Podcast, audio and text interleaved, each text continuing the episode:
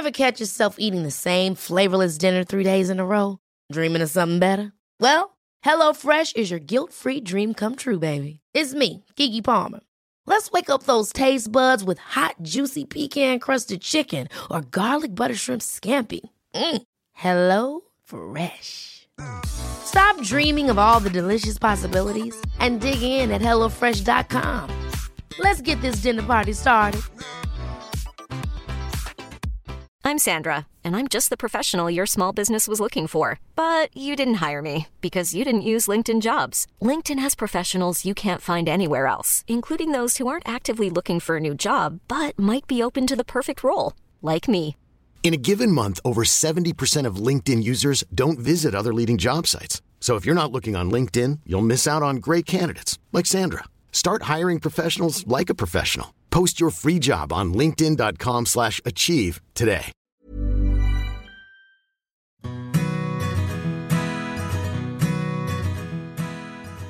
Hello, and welcome to a bonus episode of the Parenthood Podcast.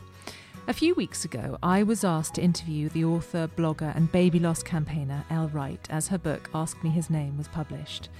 Many of you will be aware of Elle's story, but for those of you who aren't, Elle's baby boy, Teddy, died a few days after his birth from an unexplained complication that made him incompatible with life. In the bleak months that followed, Elle started writing a blog about how she was navigating that loss and how she balanced the joy in her life with the underlying sadness. Her honest, engaging, and often funny posts garnered a huge following, and this autumn, her book, Ask Me His Name, was published. I needed to record our interview for my article, but it was such a special chat, and Elle is such a wonderfully wise person, I thought I'd share it here on the podcast. So enjoy.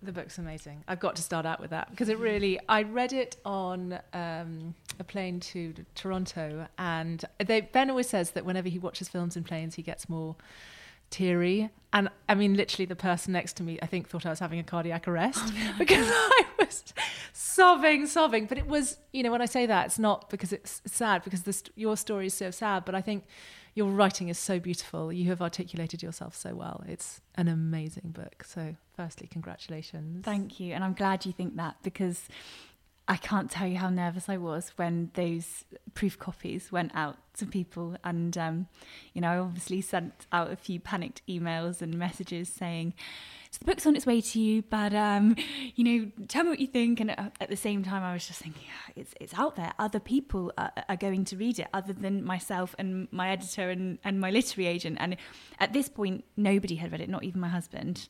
Um, or my mother or any of the people close to me. So it was, yeah, it was really nerve wracking to think that other people were going to, first of all, read it, but then, you know, cast their own opinion on it.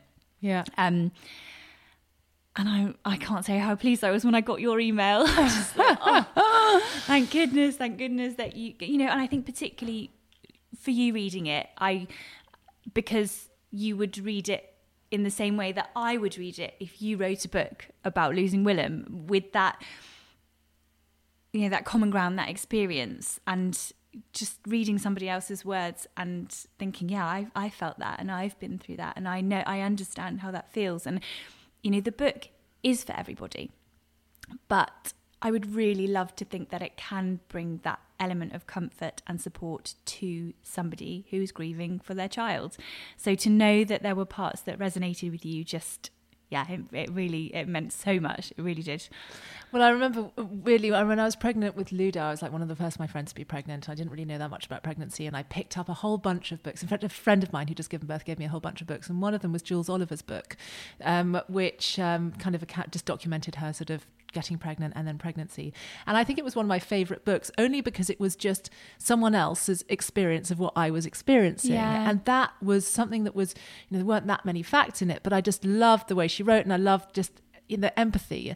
And I think, you know, had I read your book when Willem had just died, it would have been so helpful because I felt so alone. I felt like I'd experienced something that no one that I knew had experienced. And I desperately wanted to, you know, you, you, you sort of mention it being a sort of the ultimate anti NCT manual at one point. You know, the the the the book for the kind of unthinkable. Yeah. But I do think that will be incredibly valuable, you know. And I think this was something that when the book was first a concept and um, I was asked to write it and asked if I wanted to write it off of the back of the blog and the kind of style of writing that I had been doing. Um, the first thing I said is I don't I don't want to write a, a misery memoir. I don't want this to be a miserable book um, about you know a lady who who lost her child and then let it define her and, and cried about it for the rest of her life. I wanted it to be a legitimate narrative of parenting um, because for me, when you go into the bookshops and you go to the sh- to the shelves about pregnancy and family I felt like there was this big hole, this like vast, you know, hole that wasn't being filled with actually a story in a positive light about, you know, this might happen to you, but it's not the end of your parenting journey. There are still things that you can do to honor your baby. There are still ways that you can encourage your friends and family to talk about your child. It doesn't need to be this that's the end of the line. We don't talk about it anymore. Mm.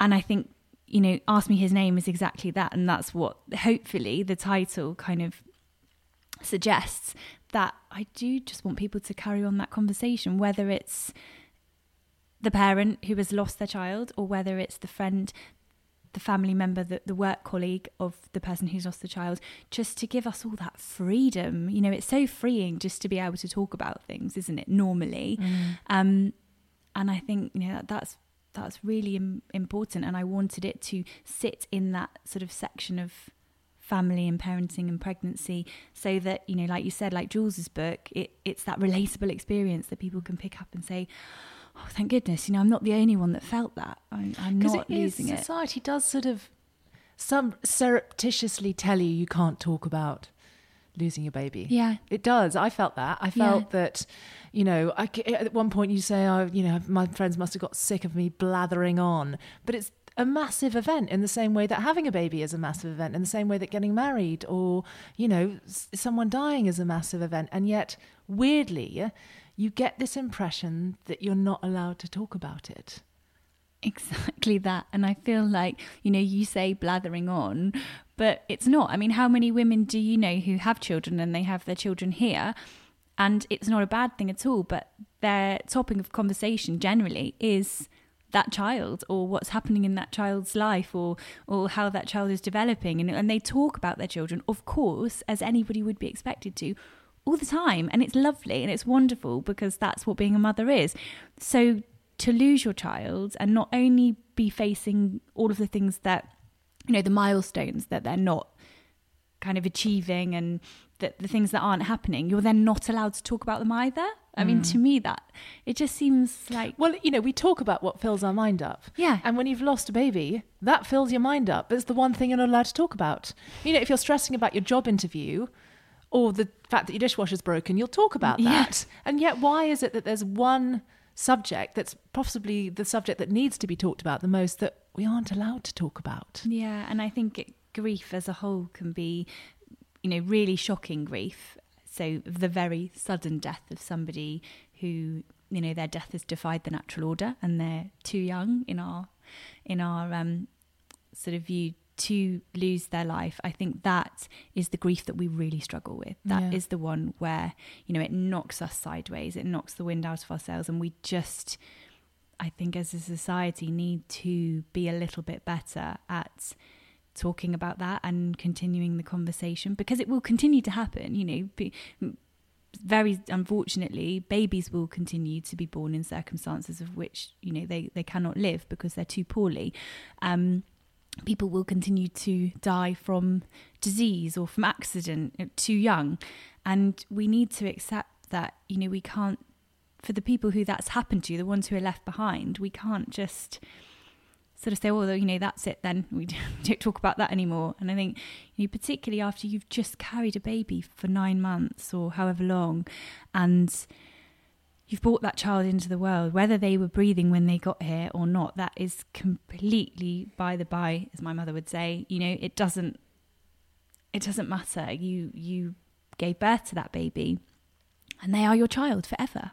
Mm. They, nobody can can take that away from you. Mm. And I think it's just so important to, as a mother and a parent, be able to uh, be allowed to say that, say whatever you want to say about them because they're yours, and no one can take that away. Yeah, I mean, I also felt that talking about Willem and mentioning his name made it so much easier. Someone described, um, you know, the the period after losing a child as an adjustment because your life is so very different to what mm-hmm. you imagined. And I remember thinking, I mean, for a good few months afterwards, thinking, I cannot believe this actually happened. Like pinching myself as if I'd wake up from a horrible dream and going, oh my oh, it didn't happen. Thank goodness it was just a bad dream. I had to pinch myself. And I felt that every time I mentioned Willem's name and I addressed that thing that my brain was trying so hard to process, my brain kind of clicked a little closer to processing it. Mm-hmm. And you talk about that in the book that you felt that it was it would help that adjustment. Yeah, I talk about in the book writing the two words or saying the two words Teddy died.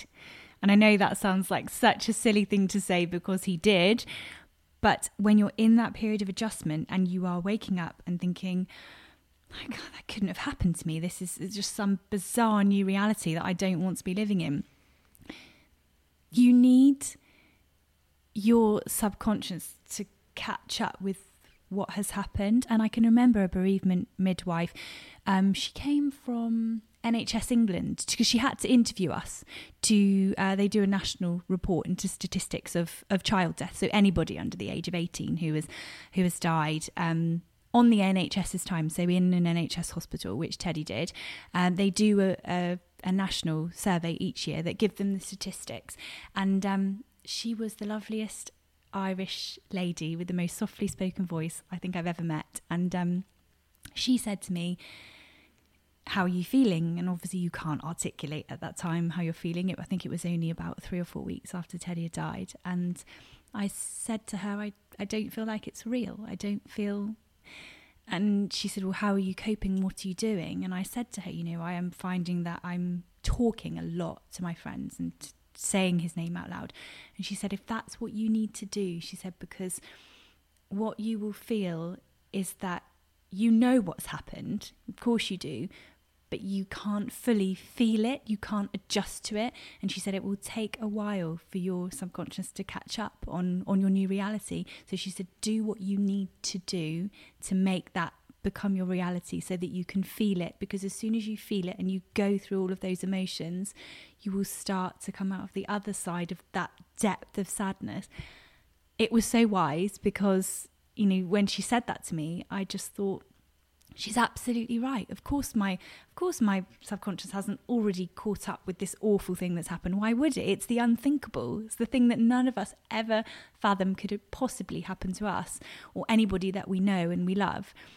And um, yeah that for me just saying those words to to people you know when teddy died or when i had teddy or when you know when teddy stopped breathing or when we had teddy's funeral if i said those things out loud First of all, I couldn't. They would take my breath away and I would get really teary, obviously.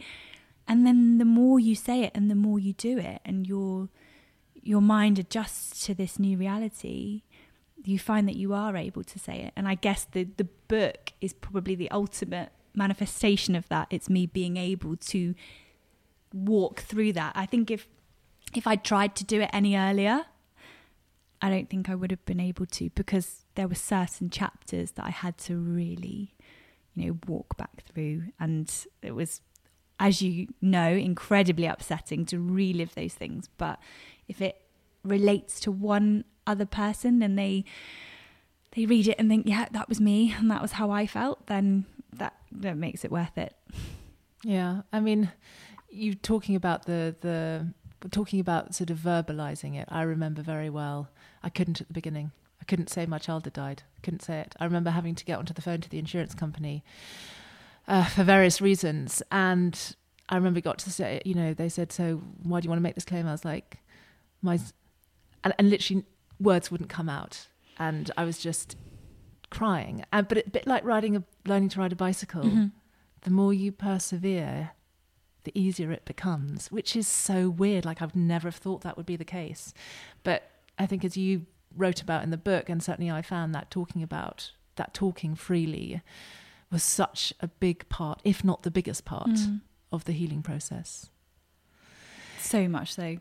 And I think you can try and bury feelings and not talk about them, but you know, they will catch up with you. So you may as well walk through them as they come at you and things sort of fall into place and you learn to navigate that new normal of your life without bursting into tears every five minutes. Still Yeah. happens quite a lot. Though, Yeah, I mean, it doesn't mean I don't feel incredibly sad about it. That's one of the things I get asked so often on Instagram. You know, people send me messages or emails. How are you so happy? Why are you Why are you so happy? Um, you know, you seem so positive all the time. I think what we have to remember as well is social media is a particularly Instagram stories. It's a 15 second clip of our day, you know, and and I might do a few face to face camera talking stories where I'm cracking a joke or you know telling an, an anecdote of something that happened to me to me that day or you know whatever it is, something really unimportant, but obviously I find it hugely entertaining. and that is not my reality. Do I wake up every day and feel a a sadness, a, an ache that Teddy's not here? Absolutely, I do. And as I'm sure you do for Willem, you know, you you think there's not a day when you're not doing something, and they're not just that that one thought away in your head. And that's how I've explained it to my friends. You know, when they've asked about Teddy, and I say, you know, I can be doing anything, anything out in the garden or whatever, I'm doing, and he's always he's always just there. He may not be in my thought that moment, but he's one thought away, and I mean that's a lot to carry around with you, isn't it? It's a huge amount to carry around with you. But you know, a lot more if you can't talk about it and if you've that sort of silent shadow, you know, on the shoulder. I love I love it when you talk about crying in the book and your kind of embracing of tears. It really interestingly they're uh, starting to understand a bit more about how important physiologically crying is. It's one thing that I've done a lot more in front of my children since Willem died is cry openly. I used to be terrified of my parents crying because I never saw it happen. Now my children see me crying the whole time. I mean, Yeah. literally, their music teacher left. I was sobbing in the assembly hall. I mean, it was ridiculous. They're probably like, oh no, there goes mum again crying. I love it how, just going to quote a little bit from the book. Um, it's not uncommon for me to burst into tears, and it can take me by surprise, and it usually does. It probably worries some people or makes them feel I'm not dealing with losing Teddy. But for me, I think it shows that I am not scared of those emotions, and I don't mind who sees me crying. Sometimes they're also happy tears. It's a great lesson to to teach to a kind of ge- generation. I feel so much better after a cry. Sometimes I feel that it's like building up, like a poo. Yeah. You know, and you're like, oh, yeah, I definitely needed to do that. and one hundred percent. And you have a big cry about whatever it is, and you can you can feel yourself sort of on that kind of precipice, can't you? That just teetering on the edge, knowing that it's going to happen. It's like emotions; they're they're coming at you, um, and. I'm exactly the same. So I'll be in the house, you know, doing whatever I'm doing, or I would have had a busy day, and it all starts to mount up, like it does with anybody, you know, stresses in life. And I think what I've just become better at is recognizing when it's going to happen and knowing when I'm building up to having a big boohoo. And when it happens, I just have a big sob. Um, and, you know, sometimes it's when my husband's there, sometimes it's when I'm talking to my mum on the phone or whatever. And actually, I feel better because then I'm cr- sort of crying at someone and you feel like somebody's there to say, and, and you know, that I normally find that when I start crying, they start crying. So it kind of adds this whole, oh, everybody needed it. It's, it's obviously built up and everybody feels better for doing it. So yeah, I don't I don't feel bad about crying in front of people now anymore, particularly when it's about Teddy, because if it makes them feel awkward or a little bit weird for five, ten minutes of their day, then it, it's nothing in comparison to the awkwardness and the weirdness that we have to carry with us for the rest of their lives. So, And also, the more they're exposed to women crying, the better it is because they'll Yeah. get over it eventually. Yeah, exactly. Eventually, you know, we will hopefully live in a world when your children grow up and that will be normal for for us all to show each other emotion Yeah. and and it won't be this shocking shocking thing that we should feel embarrassed about i'm not going to ever feel embarrassed because i cry because my son died you know it's and it is really freeing like it is really freeing when you can just do that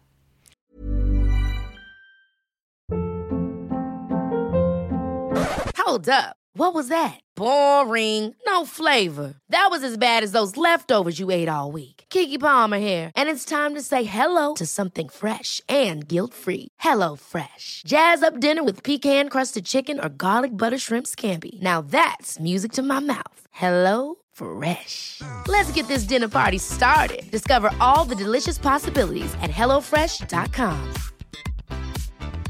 Hiring for your small business? If you're not looking for professionals on LinkedIn, you're looking in the wrong place. That's like looking for your car keys in a fish tank. LinkedIn helps you hire professionals you can't find anywhere else, even those who aren't actively searching for a new job but might be open to the perfect role. In a given month, over 70% of LinkedIn users don't even visit other leading job sites. So start looking in the right place. With LinkedIn, you can hire professionals like a professional. Post your free job on linkedin.com slash achieve today. What I found hard is that often when you cry, people think there's something wrong. And there's not. You just need to cry. Like, there's Yeah. not something specifically wrong apart from your child died, like that, that biggie that no one can get rid of. No, nothing.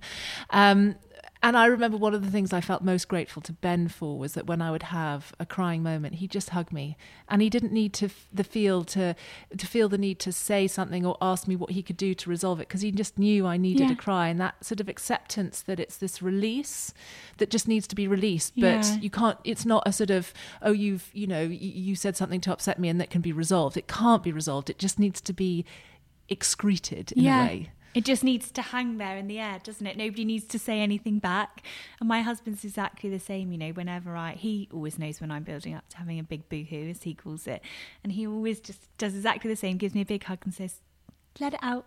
Like, like he just knows that that's the best thing to do because afterwards he knows from experience that I will be, you know, it's like pressing a reset button mm-hmm. and being able to, oh, okay, okay, I can carry on now mm-hmm. because I've done that, and mm-hmm. you know, it's it doesn't doesn't mean that it's I'm sad in the here and now. I'm always, you know, there's always a level of sadness. It's just come to a little little peak, isn't it? It's like Yeah. little peaks and troughs of how you can handle it. Yeah.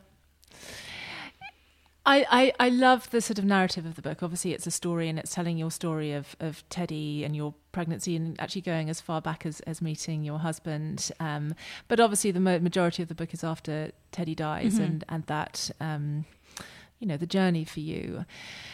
In terms of the hardest parts of things, I mean, obviously, being told that your child is going to die, um, everyone can, you know, and, and the actual, you know, letting him go, which you describe so beautifully, so maturely, and, you know, they talk about good deaths and bad deaths, and that was, you know, a good death. Um, and you talk about then other things that happened. One of the th- most poignant parts for me was his um, his funeral, and uh, which obviously was very harrowing for you. Um, but then also you talk later on in the book about the first time you went to a christening um, after Teddy's death, which is an incredibly brave thing to do because it was quite it was quite soon was afterwards a few months after, yeah. and it was a christening of your godchild Yes. and and you know your friend had said listen i don't expect you to be there and you said no no i'd, I'd really like to be there um, and it was probably one of those experiences that you knew was going to be hard but didn't realize quite how hard it was going to be It was one of those things that was a bit like ripping a plaster off, you know, you kind of in your mind's eye, you thought, no, I can do this. And the sooner I do it, I think we do that sometimes, don't we? We think, right, the sooner I do it and I just walk through that pain barrier, then the next christening or the next thing like that will, will be easier and it will get easier. Um, there was no way no way I was going to let my friend down like she's she's my best friend. And she'd asked me to be godmother um to her son many months before. And you know after Teddy died of course she said we'll change the christening date. We'll do it another time. You don't have to come. You know you can all these all these things that she was coming up with. And I said no I've got to come. I want to be there. I absolutely want to be there. And it was really tough. Really, I mean, so so tough. Um, but I wouldn't change that. I did it, and I wouldn't. And I'm glad I went, and I'm glad that we did it. And actually, because there were other friends of ours and her family who I know incredibly well, all there on the day. Everybody was lovely and so kind and so supportive, and mm. you know they made a toast to Teddy, and it was, it was just one of those things. And I'm sure you had them. You know, after Willem died, things that you thought, no, I, I, I need, still need to do that. And there's part of me that is terrified to do it, but at the same time, mm. I really want to do it mm. for myself.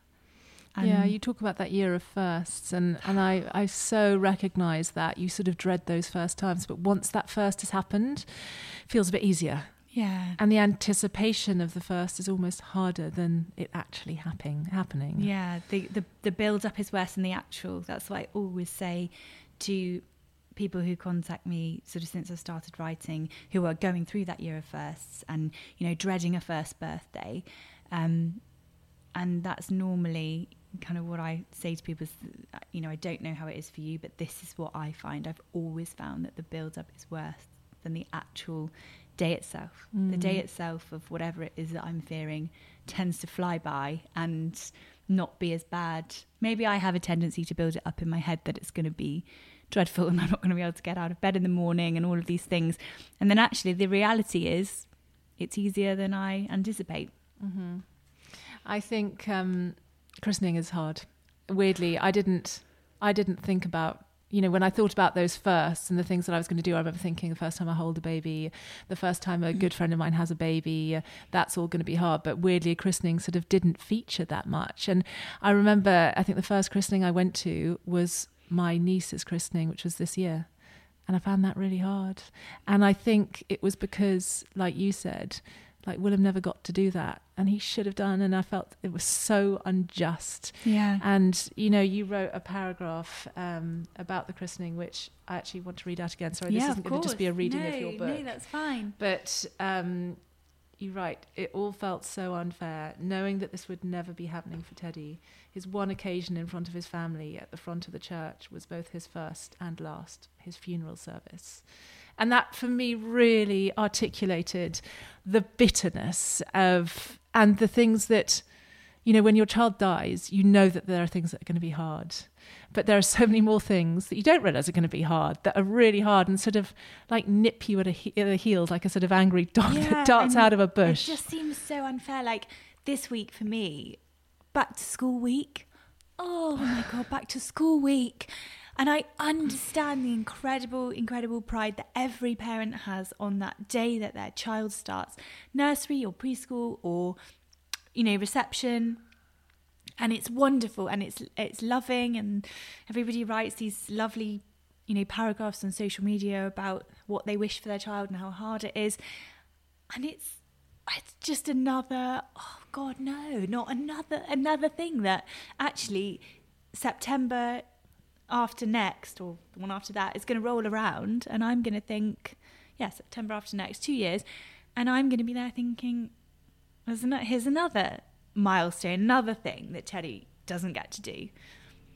Yeah, yeah, it's tough. And, you know, you don't want people to feel embarrassed or ashamed about celebrating these moments. Never, sure ever. Um, Absolutely. And, you know, I would never begrudge anybody for for celebrating those wonderful things in life. I always feel so happy for all of my friends and people who I know, but it's a bit like um, when we did the Tommy's campaign together and they asked, you know, were you angry at other people? Were you jealous? You know, feelings of jealousy.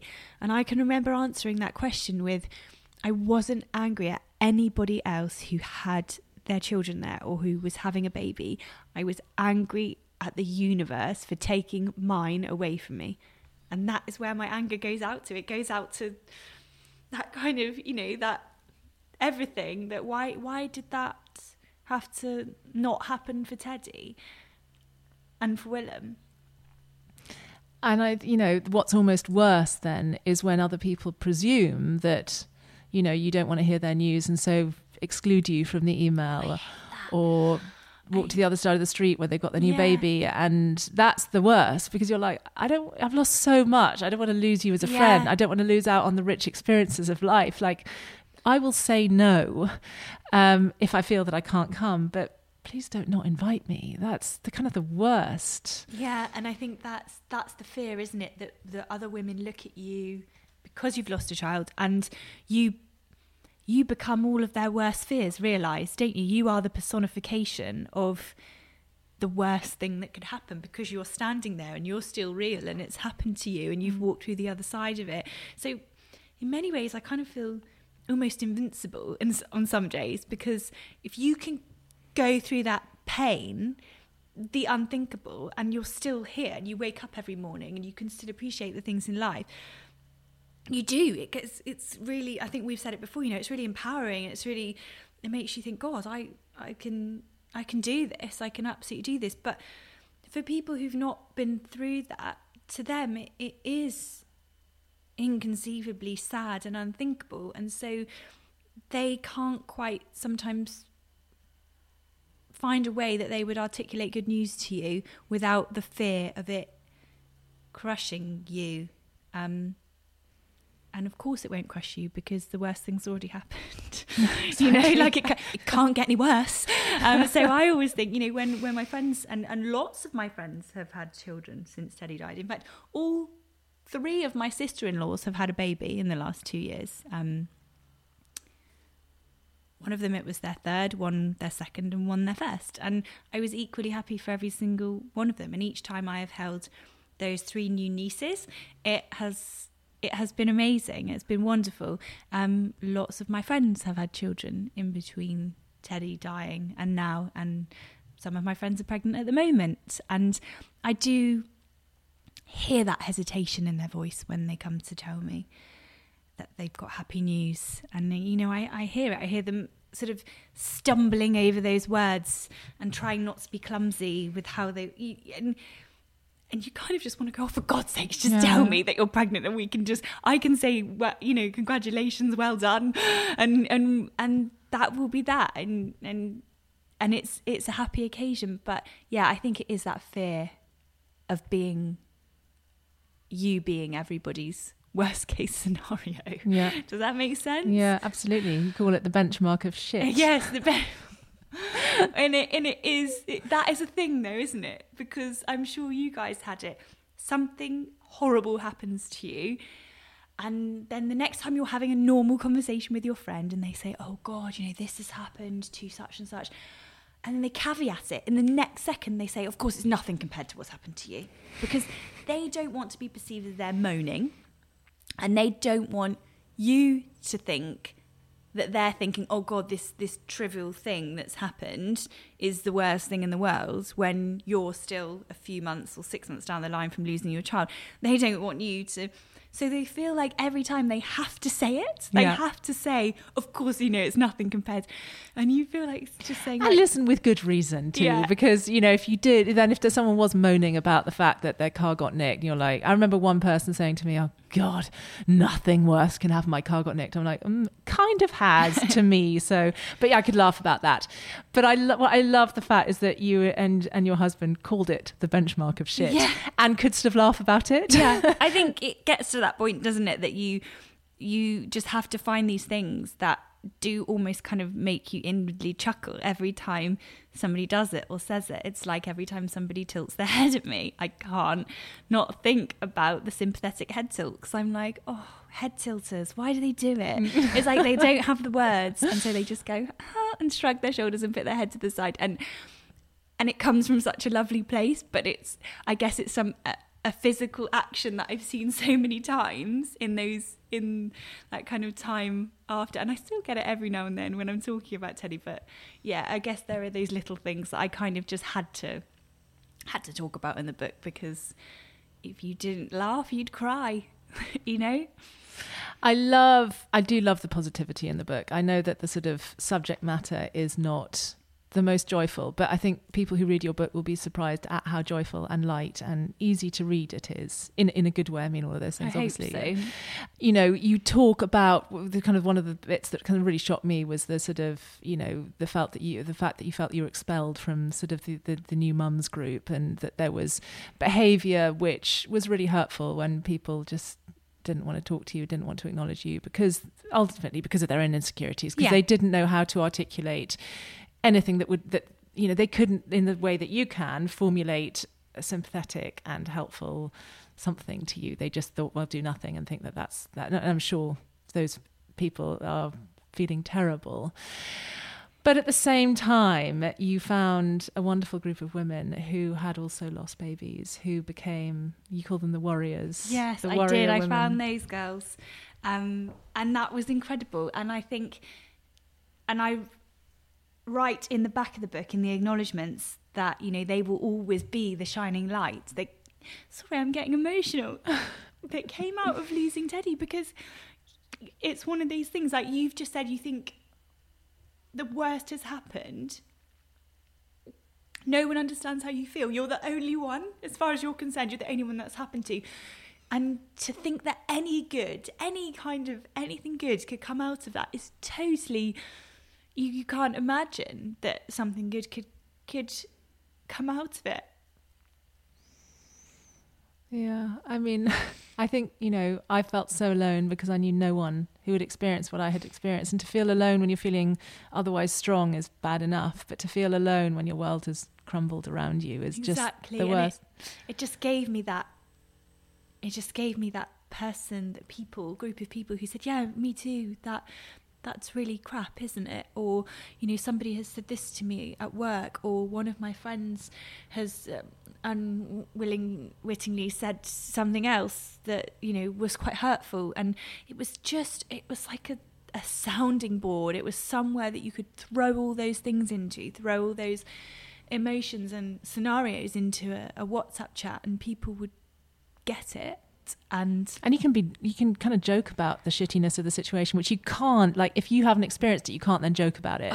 But to be in a group of women who have, you, every, every one of your lives is as shitty as, as Yeah. everyone else's, you kind of feel that you can then joke about it. And sometimes that lightness is really important. yeah, and um, you know that is the kind of humour that is in our chat all the time. You know, somebody will say something like, "Oh, well." You know, my baby died, so and if anybody else said those two words out out loud, you know, dead baby, most people would just run. You know, the, but because it's happened to you, you you do kind of get the free pass to say whatever you want about it, however you want, and it's and it's really good to kind of have that sense of humor and keep that humor going through through life anyway but i think particularly in that chat our shared sense of humor and sarcasm and you know laughing at, at different scenarios is definitely what has you know bonded us all other than the, you know the obvious shared experience. But actually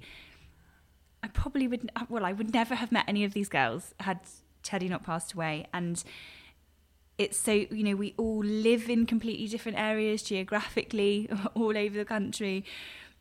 And yet now if you stripped all of that away the, the the fact that we'd all lost a child i love them all so dearly and they're just brilliant girls and uh, that yeah as i said that will always be the kind of shining goodness that came out because it gave me somewhere to to belong when I'd felt like I'd been kicked out um, of a club.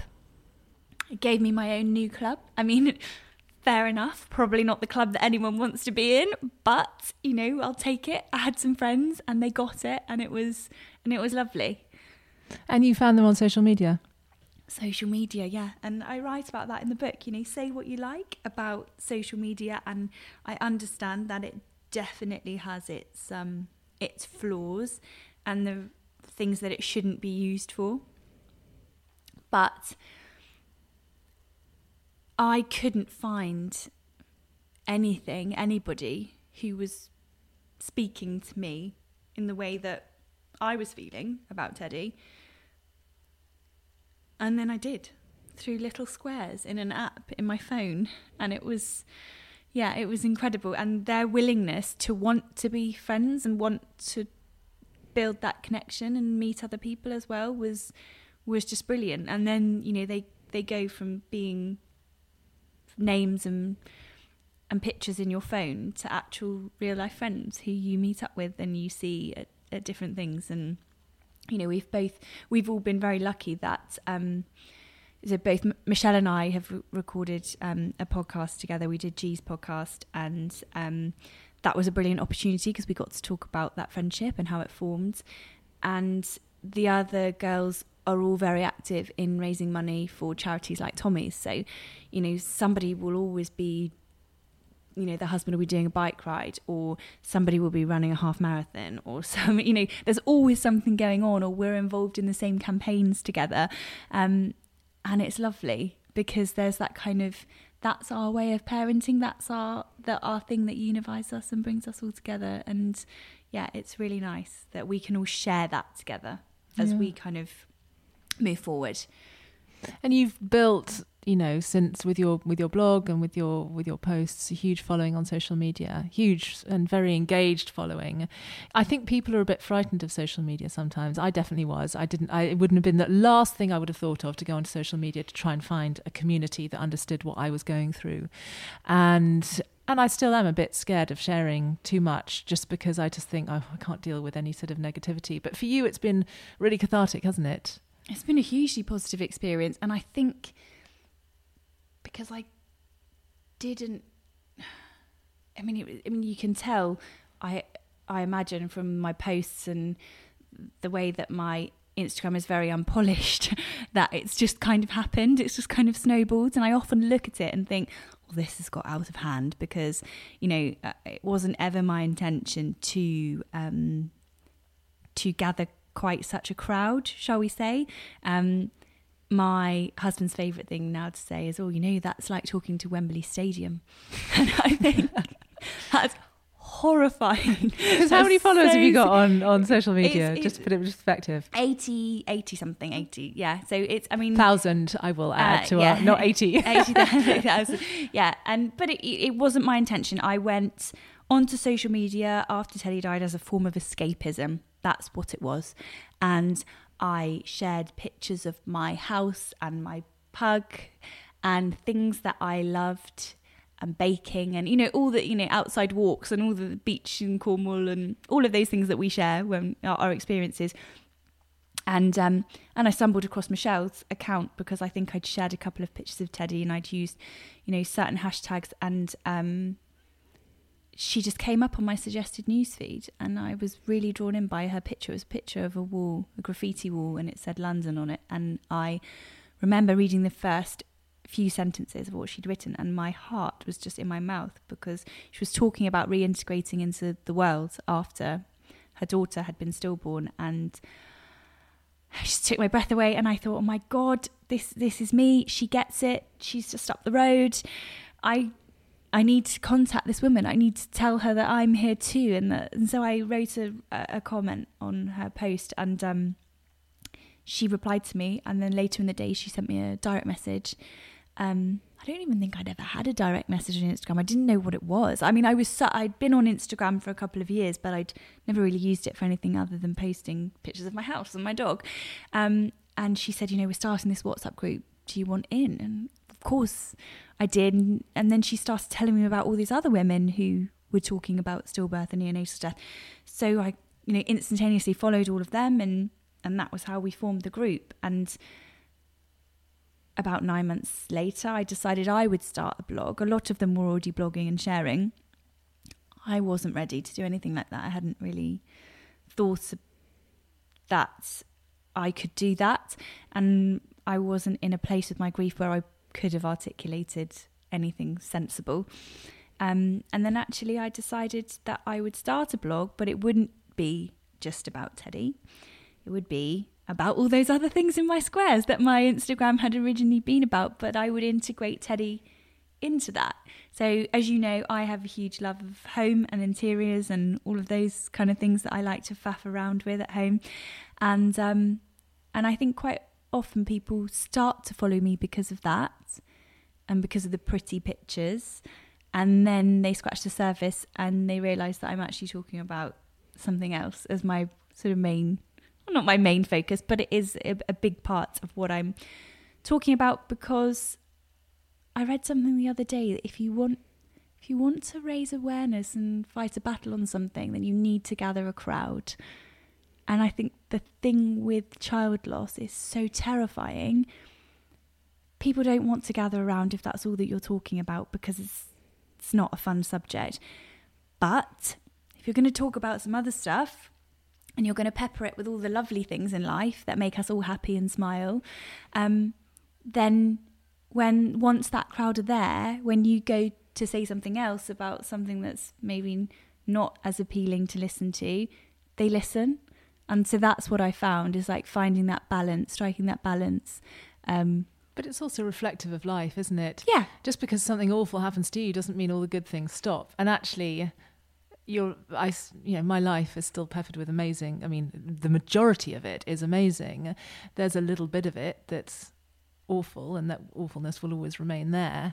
But that is kind of you know the world still continues to be beautiful. The sun continues to shine. You Yeah. can still not feel guilty about buying a new dress and making it feel really good that you've bought yourself a new dress and you look really great in it, or you've bought, you know, and some new cushions for your sofa, whatever it is. You know, those I found that was really important. Like spoiling yourself, being kind to yourself, and not being, not feeling guilty about enjoying life after your baby's died. Yeah, and I think this um you get a different kind of mum guilt after your baby has died. And it's the oh, I shouldn't be laughing. I shouldn't be enjoying myself. I shouldn't have that glass of champagne with my friends and, and have a really good giggle because my child's not here. So I must be sad forever. You know, and it, and it's that pang of what why am i carrying on doing you know I, I i should feel sad. Of course i should feel sad. And it's a different kind and i've written about it in the book it's a different kind of mum guilt to the the guilt that mums feel when they think they're you know not being the best or or going to everything or doing everything at the same time and and they drop a ball in the juggle and you know everything comes crashing down and they feel terrible. It's that kind of underlying that feeling of guilt of oh I should I shouldn't be doing that because my baby died but at the same time you know you, you, that feeling for me will always be there and I just have to get over it because I'm not going to stop living my life and I'm not going to stop having that glass of champagne with my friends and I'm not going to stop going on holiday or you know having a great time when we go down to the to Cornwall running across the beach. I'm not going to stop doing any of these things because they make me happy and they remind you of all the things in your life that are amazing. And I think of it a little bit like um, sort of an incomplete jigsaw puzzle. So obviously everything's amazing and it all looks really, really good. And then there's that one piece that's just, you know, it's not there and that's not going to change. So we just have to learn to appreciate looking at it with a little piece missing and just appreciate the rest of it. But he is here, isn't he? Teddy is here. He's alive in your book. I mean, your book is an amazing tribute to him. And I remember you saying at one point, you know, the reason you talk about him is because and and raise money in his memory is because it's that's your way of parenting. And you know, you are you've achieved so much since Thank you. in those you know years since since he's died and you know you've you've amassed a huge following on social media you are an opinion changer you have written a book and people want to hear about what you say and you will no doubt change people's attitudes in terms of what they do and how they treat people who are in similar situations to to ours I hope so, and I hope you know it does. I hope it does serve to support people, but also change conversations and change what that narrative of parenting means to other people who've not experienced it. And for me, you know, I know on social media I talk a lot about fundraising and Teddy's legacy and the money that we've raised and things. Yes, that is a, a brilliant part of it, and it's hugely positive that we've been able to do that um, with fundraising. But this changing a conversation, changing the way that society views something and talks about it, for me, that's his real, you know, legacy. And I hope that that kind of starts to happen and it gets carried forward. And you know, th- even in the time, the short time that I've been writing and sharing on social media, there's a huge kind of uprising now of so many other parents doing it, and I. I just think it's wonderful. I think the more people, the more voices there are out there, the more circumstances, you know, the more, you know, dynamics of family life that we see and people experiencing pregnancy and infant loss across the board, no matter who they are. You know, it shows that it doesn't dis- discriminate. Absolutely doesn't. I think it's so important that those people have a voice too, and that we all can can talk and relate to it because it you know it will change the conversation and hopefully the feeling that feeling of awkwardness for everyone will mm. kind of disappear and we'll be able to just be more normal and and it not freak everyone out.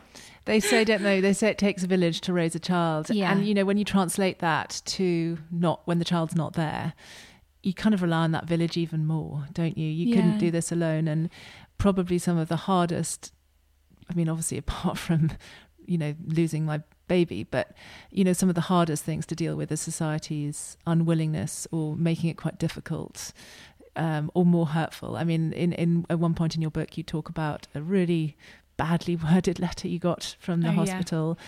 describing Teddy as what an unfortunate incident or unfortunate the unfortunate outcome of my pregnancy is what he was referred to as. And I've never been so angry in my life because I just thought that has come from a consultant, that has come from an obstetrician after I've delivered my baby in that hospital, you know, and and he was there and he was alive and then he's and then he's died and and they haven't said I'm so sorry you lost your son. And uh, to me I just I read those words and they just burn into me. And i think because they hurt me so much like so much and it just made me so angry. And i remember thinking i have to say something. Even though i don't feel strong enough to say anything next time we go in i'm going to say something. And so i took that letter with me in my shaky little hand and i sort of just put it down on the table in front of him and i pointed at the line and i said that that needs to change and i explained to him how it made me feel and I mean, he looked mortified. He was so apologetic, and he said, you know, the ne- letter should never have been worded like that, um, and that he would make sure that they looked into changing even the standard letters um, to be more considerate towards people's feelings and actually the reality of what had happened. They'd lost a child. It wasn't an unfortunate outcome. Mm. I mean, it was an unfortunate outcome, but the child is not should not be referred to as that. Um, and I guess I just I wanted to protect other anyone else, any other parent, from feeling how I felt when I read those words because it just, I mean, it was horrible.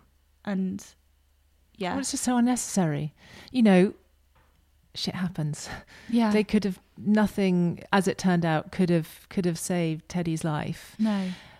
No one can do anything about that. But that is totally unnecessary. And I wonder whether, you know, maybe they need to consult people who've been there to say, listen, you know, what how could we maybe you know, you don't want to get too airy fairy. Obviously, this is a professional letter that needs to get to the point, but there is language you can use, and language doesn't cost the NHS anything. It just requires a little bit of thought and just the, you know, feeling that the person writing the letter actually cares a bit about you, rather than you just being patient number two six five eight. I just found the language really dehumanizing. And it turned Teddy into an object and me into an object, the pregnancy into a a scenario rather than an actual physical thing that happened. Um, and that was what I think needed to change. There needed to be an element of this involving two human beings, one who is no longer here, and that that was missing. And I just, you know, I said that to him. But I think going back to what you're saying about the NHS, I think that there are some things that that need to change in those sort of early weeks and months after you lose a child you should not be sent out of hospital without your baby and with a bundle of leaflets in your hand. you should mm. not be. I, I mean, I can remember saying to Nico, my husband, when um, all these letters kept coming through the door, and it reminded me of Harry Potter. Do you remember when those letters? Yes, yes. They just yes. keep coming and coming and coming. And I kept saying to him, these letters, I'm being Harry Pottered, like what's going on? And it was another letter from another, you know, branch of the NHS or another something to do with support or another charity or another, and it it almost seems to me like there needs to be one communication point, and that all of the support for that family come through that communication point. And that was something that I fed back to them afterwards. I just I felt like at a time when I couldn't process my emotions um, and you're in that oh my god this has just happened to me plus hormones and everything I didn't even want to see anyone else other than my closest family members. And yet all these letters were coming asking you did you want to do this? Do you want to speak to this person? Do you need this? Do you need that I don't I don't know. I don't know which way is up right now. I can't tell you what I need. And I remember just I mean some of them I'll be honest went in the bin. Some of them I sort of filed away thinking, oh, "Okay, I'll I'll I might need that one day." And weirdly, because I was on another planet and didn't really know what was going on, um, I put them in a folder and I put them in a cupboard. And not that long ago, I was clearing that cupboard out and I found the folder with all of these leaflets and letters and things that I thought that one day I would, I would might, I might need. Um, I didn't have the heart to throw them out, so I kept them. I mean, I don't think I'm going to need them now. Maybe I do. Um, but I just, yeah, I'd obviously put them somewhere so safe. You know, when you put things in that really, really safe place that you're never going to find again. Um, but for me, you know, that was quite telling because I thought, well, actually, I guess maybe I just found the again the impersonal approach of just letter, letter, letter, just something I couldn't really relate to. And actually, for me, it was reaching out to other real human beings um, through social media that gave me that comfort that I needed. Well, you really needed one person to come and visit you, like the community midwife does, yeah. um, and but to be the right person, because I know the first person that came to visit you just yeah, the bereavement midwife was that wasn't an ideal situation for me, and I'm sure it might work for. I mean, that's that's the thing with the book, you know, it's. I'm not saying this was all wrong, everything that happened was wrong, or, or everything that these people did was right. All I'm saying is how I perceived that situation and, and how it made me feel and what my experience was. Might not be right for everybody else. I'm sure that there are people who have seen that bereavement midwife who uh, had a much more positive experience and continued to see her and um, and clicked with her, but it wasn't right for us. Um, and the community midwives who came out after Teddy died to check on me, sort of physically, and you know they push your tummy, don't they, and mm. check you're kind of going back together mm. in the right fashion. Um, they're all lovely, but the difficult thing there was I saw somebody different every time. So although they had my notes and they knew that the worst had happened, I felt like I was having to tell the story and show his photographs again, and you know it would just be nice to have one. Mm to have one. Mm, um, continuity of care we know is like the most beneficial yeah. when you're pregnant, when you're not pregnant. Through that whole journey. And I think, yeah. you know, the difficult thing that I know now is that um, from friends of mine who have lost uh, and gone on to have more children is you know, I will be when the time comes when we hopefully have more children, um, entitled to uh, case handling midwife, which means I will get that continuity of care because the worst has already happened to me. Mm. So they will hold my hand, the same person, through the entire process. And I guess, I suppose I'm being idealistic, but I would love for us to live in a world where I don't just get that because I've had the worst case scenario, but the lady down the street from me who's has her first pregnancy also gets that. You know, why should why should it come to a point where it's so bad that actually we can't allow that person to feel any worse about this situation before we step in and make that make that yeah. happen. Baby has to die before you get the care. Yeah, yeah, yeah. Um, but you know, maybe I'm just living in a in mm. a in an idealistic world, and that uh, there'll probably be so many reasons why that wouldn't be possible in the NHS at the moment. But I'd like to think one day that it might be mm. a possibility for more people. And when you mention obviously hopefully more babies i know you said in the book that you know you had another pregnancy uh, that you lost um, 15, 15 weeks yeah. in relatively shortly after after teddy's death yeah it was within the year And it just feels that life is so cruel. Yeah, it did. And I can remember thinking again, this was another one of those times when just felt like running out in the street. And I think I write in the book, I felt like running out in the street, screaming up at the universe and telling it how angry I was and you know why did why did that have to keep happening to us? And I would just remember, just it took a lot for me to wrap my mind around that that could happen Again. yeah, again. Because people say, or people say, lightning doesn't strike twice, lightning doesn't strike twice. Can't, and nothing could happen to you now. And, you know, the few people that we had told, because I was so nervous and so scared, it's going to be wonderful, this wonderful news. Lightning doesn't, you know, doesn't strike. Well, it does. Lightning does strike twice. Um, and it feels really crap when that happens. Um, and that was actually the point that I started writing after that happened to me. That was what I did. I, I think it was a couple of weeks later I started the blog and I remember thinking, I have to take this emotion, I have to take how this has made me feel both times and turn it into something cathartic for me, which it was hugely, um, but turn it into something that hopefully other people walking through those feelings can, if they can't find that somewhere else or they can't speak it out loud themselves, it gives them that place. It gives them that feeling that they're not losing it. And yeah, that was kind of the catalyst, if you like, that made me start the blog was that second loss. Um, and we still hope to go on to have more children, but unfortunately, since that loss, um, I have experienced other complications of which you know, and that is ongoing. So we shall see. With fingers crossed. Yes, fingers, toes, everything, legs. Mm. no, not legs. well, if that works, I'm happy to cross my legs. You're so positive, though. You are someone that sort of unfailingly, you know, has a smile on their face and sees the good in spite of. Have you always been like that? I get. I mean, I guess so. Yeah, I. I grew up with two older brothers, which I've said in the book, and I think that's character building having two older siblings and being told no you can't you're too small or you can't do anything.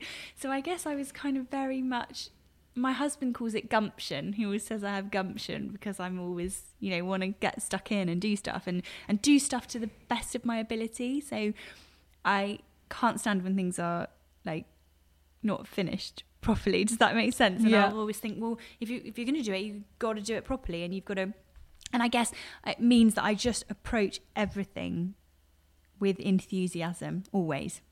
Um, and yeah, I suppose I get it from my mum. I'm sure I get it from my mum. She's like a little positive Polly as well. You know, she's always smiling and always very much, well, we can do this and we can do that. And I, I went into management um, and I used to manage a team of people. And I think that was something I hope, I mean, they might say differently if they're listening to this, but I hope that that was always something that I kind of did in my work life, um, was, was bring a positive spin on things when everyone was saying, oh God, this is so crap and this is happening and that's happening. And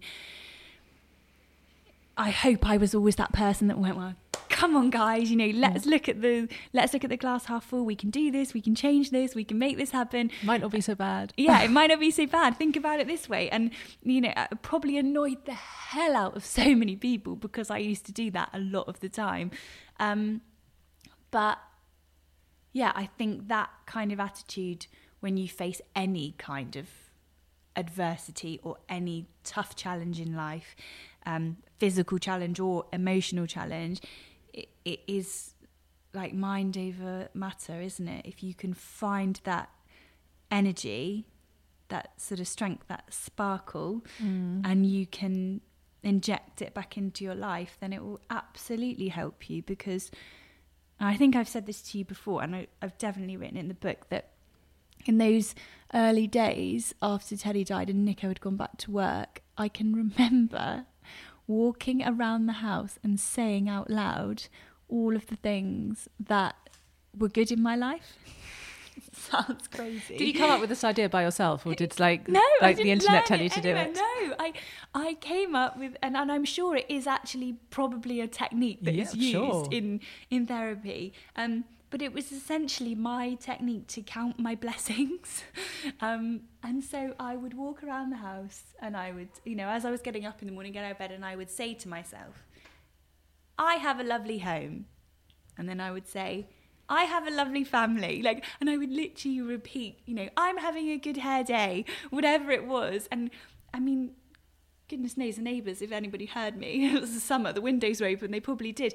But it, it made me actually out loud count my blessings and count, yes, Teddy wasn't here, and it was devastatingly sad. And every part, every molecule of me wished that that was different. But I couldn't help the hand that I had been dealt. It wasn't, like you've said, it wasn't going to change. So I had to think of all the things that I did have. I mean, it would, don't get me wrong, it was like looking for a needle in a really shitty haystack. But it, it for me, it worked. Again, it, as I said, I can only talk from my own experience. It might not work for everybody, but for me, on those days when I thought I could not, it made me realize that I could. Does that make sense? It makes total sense. it makes total sense. And it's kind of proven, you know, that if you focus on the positive, it does lift you up. Yeah. I remember reading recently, you know, try. Someone gave me a positivity journal, um, a girl that did the bump class actually, and uh, it, it sort of encouraged you before you go to bed, think of all the good things that have happened, and then when the first thing you wake up in the morning, think of what you're looking forward to in that day. And honestly, it's it's amazing. I try and do it with my kids actually, Yeah. um, certainly before they go to bed, just to remember the things they really loved. And we do get bogged down with negativity, I think, in the 21st century. And, you know, you have, there's competitiveness, especially when it comes to social media and you're trying to run a business. And there's so many negatives. Obviously, there's so many positives that you've thought about too. But I think if we focus more on the positive, that can't be anything but helpful. You know, expecting, rather than expecting things to be bad, expecting them to be good if there's no reason why they shouldn't be. I had an email today from my a uh, daughter's school saying, "Oh, you know, the teacher that they were going to have has now fallen very ill, and there needs to be a replacement teacher." And part of me was like, "Oh, they haven't even met the teacher," and then I think. You know, she could be the best thing that's ever happened to my daughter. She could be so inspirational and have such empathy with with that class that it could be the best thing. And there's no reason why that shouldn't be the case. So let's focus on that. So when I broke the news to my daughter, I was like, "You've got a new teacher, and apparently she's awesome, and she's from South Africa, and she, you know, and and that enthusiasm, you might as well have that. Yeah. you've got nothing else. You can't, other than enthusiasm, nothing's going to influence that situation apart from enthusiasm. Yeah, and I always think like if you approach a situation with that, no one can take that away from you. Like if mm. that's the attitude you mm-hmm. always go in with, mm-hmm. and you always think, right, this is going to be good, I'm going to be able to do this. No one can take that away from mm-hmm. you because that is that is how you're perceiving a situation. Mm-hmm. So if you think it's going to be great, even mm. if it turns out to be an utter shower of shit, you've gone in there with the best intention and you've, you know, you've you've given it your best shot. And I think like it's probably how I've approached most things in my life, um, whether it be, you know, jobs or relationships or whatever else, friendships. You know, if you do that, then and I always think if you go in with that attitude, you get so much more out of stuff, don't you? Whereas if you go in thinking, you know, this is going to be terrible, then it will be terrible. And, you know, I'm probably sure for your daughter, she's now really excited about meeting her new teacher and going to school because you've told her, great news, you got a new teacher. She came and told me how excited she was this Yeah, morning. I think that's super cool. I love that. I think too, you know, you can't control what happens in your life. You kind of think you might, but that's quite frustrating. You know, you can't. If you know, it's quite scary actually to think, you know, that your dearest and nearest and dearest can be taken away from you. But actually, how you perceive a situation is something you have total control over.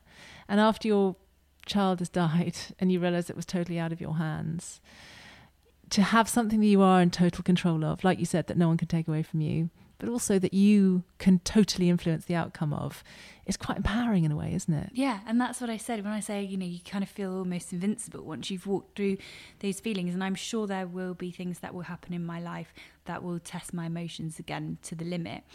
Um, but knowing that I've walked through that already, it's it's almost like you're kind of building up layers of a suit suit of armor to be able to get you through life, you know, and yeah, it's it's incredibly freeing, and you do feel very empowered that you know you you almost know that you can handle what life throws at you because we're obsessed, aren't we, with being in control of everything these days. I think we're obsessed with, you know, I'm going to do this by this age and I'm going to have this and I'll have achieved this and I'll be. You don't know. You you could be sitting here talking today about what we're going to do next year and you know there might not be a next year for for one of you and that is obviously terrifying, but we don't dwell on it too much. We just have to give it our best our best shot Yeah. and and be enthusiastic with whatever time we have here um, and try and just have a good time. I know that sounds. I think I do a lot of um, being silly on Instagram. There's a lot of dancing and you know lip syncing badly to songs and just being generally silly. And I think you know not having inhibitions like that is really it just makes life a lot more fun when you don't care what people you know if people think you're being silly then the more for them because i'm having a great time so you know I just it is it's fun So you're sitting here, um, and obviously you don't have Teddy with you, although you know not physically anyway. But you are a successful writer and blogger, and you've written a book that um, you know, and you are influencing people. You are changing people's opinions. Do you think you're a different person since Teddy's birth? Yes and no. Yes, because so many things about how I approach things are are different now. Obviously, I've I've always, like I said, been a positive person, but I think I. I it's difficult. It's difficult to put it into words. I think I um, care a lot less about what people think of me, but in a good way. Um, not I don't care what people think of me, uh, you know, in in that way, um, in a selfish way. I mean, actually, having giving time for yourself and self care and looking after yourself is not selfish. So if I say no, I can't do that, and no, I can't go to that. It's not because I don't like that person. It's not because you know any other reason that's negative it's because i'm trying to be kind to myself so i have learnt to be kind to myself because of having lost teddy um, and that is a really nice place to be in your life when you can feel like you can do that without upsetting or offending anybody um, i think i am probably stronger than i thought I was emotionally. I think I've surprised myself. And yeah, I'm different because I'm mum now. And I, everyone says that, and it's really cliche. Oh, you, you know, you'll have a baby, and this baby will come into the world, and everything that's gone before will seem insignificant, and you'll have this epiphany where everything's totally different, and you're a mum now. And I have to say, I think that is the same feeling whether your child is here or your child isn't here. I, I, I feel different hmm. because I brought a human into the world, and you know that doesn't change. So yeah, I think I, I think I do feel.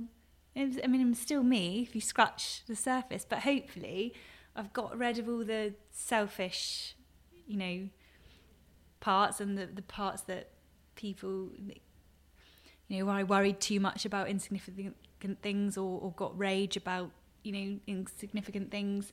And now I kind of let them, oh, don't get me wrong, I still get pissed off at things unnecessarily. But generally I let them wash over me a lot more. Do you find that? Absolutely, absolutely. It makes it puts in perspective what's important in life and what's not important in life. And society is very good at making you feel that you have to conform, not only to how you look, but you know that you can't be late and that you can't, you know, the children have to be sent to school with exactly the right snack. And you just think, God, does it any of it really matter? it A bit, yes. I do understand they need pea shoes, trainers, um, but at the same time, if one or two days you forget them, is it worth getting stressed about? No, I think it's more important you have a nice morning and you're not annoyed at each other. Yeah, And or if you're homework doesn't get done, and yeah. somebody cuts you up. Totally. I used to work in a job where I was on the road in, in the car all day, and I used to get the rage at people around London because this area used to be where I worked, and um, and now if, if somebody does that to me, I just think, oh, you know, that's how you, that's how you're going to be. You're not going to get anywhere any faster, you know. And I'll That's the worst thing that can happen Yeah, to me the- today. I'll take it. the worst thing that can happen in my day and yeah i guess i probably complain a lot less about all that stuff in life because it doesn't matter when all is said and done it really it really doesn't at all and that's quite a nice place to be it's quite a comfortable place to be so i guess yeah i'm probably just more comfortable with myself and who i who i am and who i have turned into through having had teddy Yeah. Yeah, articulated beautifully as as always. Um, well, I think you're amazing. I think I, I'm trying to work out whether you were this amazing before Teddy died, or uh, whether it's the sort of. I think it makes you bolder, doesn't it? You sort of think, I was definitely more cautious, and now I just fling myself into stuff and Yeah. write things and say things, and you know, like I remember the first time I wrote about Willem dying. It was very private, but it was very cathartic, and I was thinking, "Oh God, what are people going to say?" And now I write all sorts of quite, you know, confrontational stuff and i just think who cares if someone disagrees or if someone calls me something on social media quite frankly i don't read it um, but you know i'm bolder in a good way not in a sort of brazen way but i think in a good way. I think it's so important because if if we weren't as individuals and if we didn't go through those journeys that allowed us a journey I hate that but I don't know how else to word it that allowed us to feel like we could say what we needed to say in the hope that it might speak to somebody else or help somebody else. If we were so fearful of those people who didn't agree with us or that might not be necessarily that nice to us, no one would ever say anything that would change the course of how things happened or, mm. you know, nothing women would, wouldn't have the vote no, nothing would ever change, would it? So I think it, every now and then it takes somebody to stand up and say, do you know what? I'm going to be the one to talk about this or write about this, like you have done on so many occasions. And it, yeah, it's a nice place to be when when you're not scared or fearful that people are going to come at you. And and I'm the same. You know, I get people write to me and say, I really don't think you should be dwelling on your the grief. I really don't think you should be writing about your son because the more you talk about it and write about it, you're never going to heal and you're never going to get over it. You are never going to get over having had a child, like whether that child's here or not. I'm never going to wake up one day and say, "Oh, right, well that's it. I'm over it now. Yeah. I shall not like the flu's passed yeah, I shall not grieve for my son anymore. I shall not give him a further thought because it's not healthy. Um, I mean, it's utterly ridiculous. You say it out loud like that, and you just think, what is wrong with you? Why would you even suggest that that is a thing? So, I mean, quite often, I, I'll admit when I get remarks like that, do just let it wash over me. I have a little bit of a chuckle to myself because I think I feel really sad for you if that is how you've had to live your life, where you can't feel things. I mean, I feel like we are incredibly lucky to live in the day and age that we do and the generation that we do because we are able to. And that is like an amazing gift. amazing thank you so much Thank Elle. you for having me. I hope you enjoyed this bonus episode. Elle's book, Ask Me His Name, is available from all good bookshops, and I couldn't recommend it more highly. You can also follow her on Instagram. She's at Feathering the Empty Nest. And finally, thank you for downloading another podcast of The Parenthood. Please do spread the word and don't forget to subscribe, rate, and review us wherever you get this podcast. It helps people find us, and the more people that listen, the more episodes we can record. Many thanks and goodbye.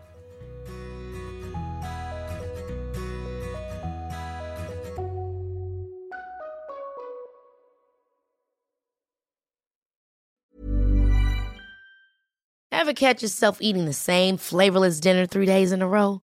Dreaming of something better? Well, HelloFresh is your guilt-free dream come true, baby. It's me, Keke Palmer. Let's wake up those taste buds with hot, juicy pecan-crusted chicken or garlic butter shrimp scampi. Mm. Hello Fresh. Stop dreaming of all the delicious possibilities and dig in at HelloFresh.com. Let's get this dinner party started. Planning for your next trip? Elevate your travel style with Quince. Quince has all the jet setting essentials you'll want for your next getaway, like European linen, premium luggage options, buttery soft Italian leather bags, and so much more. And is all priced at 50 to 80% less than similar brands. Plus, Quince only works with factories that use safe and ethical manufacturing practices. Pack your bags with high-quality essentials you'll be wearing for vacations to come with Quince. Go to quince.com/pack for free shipping and 365-day returns.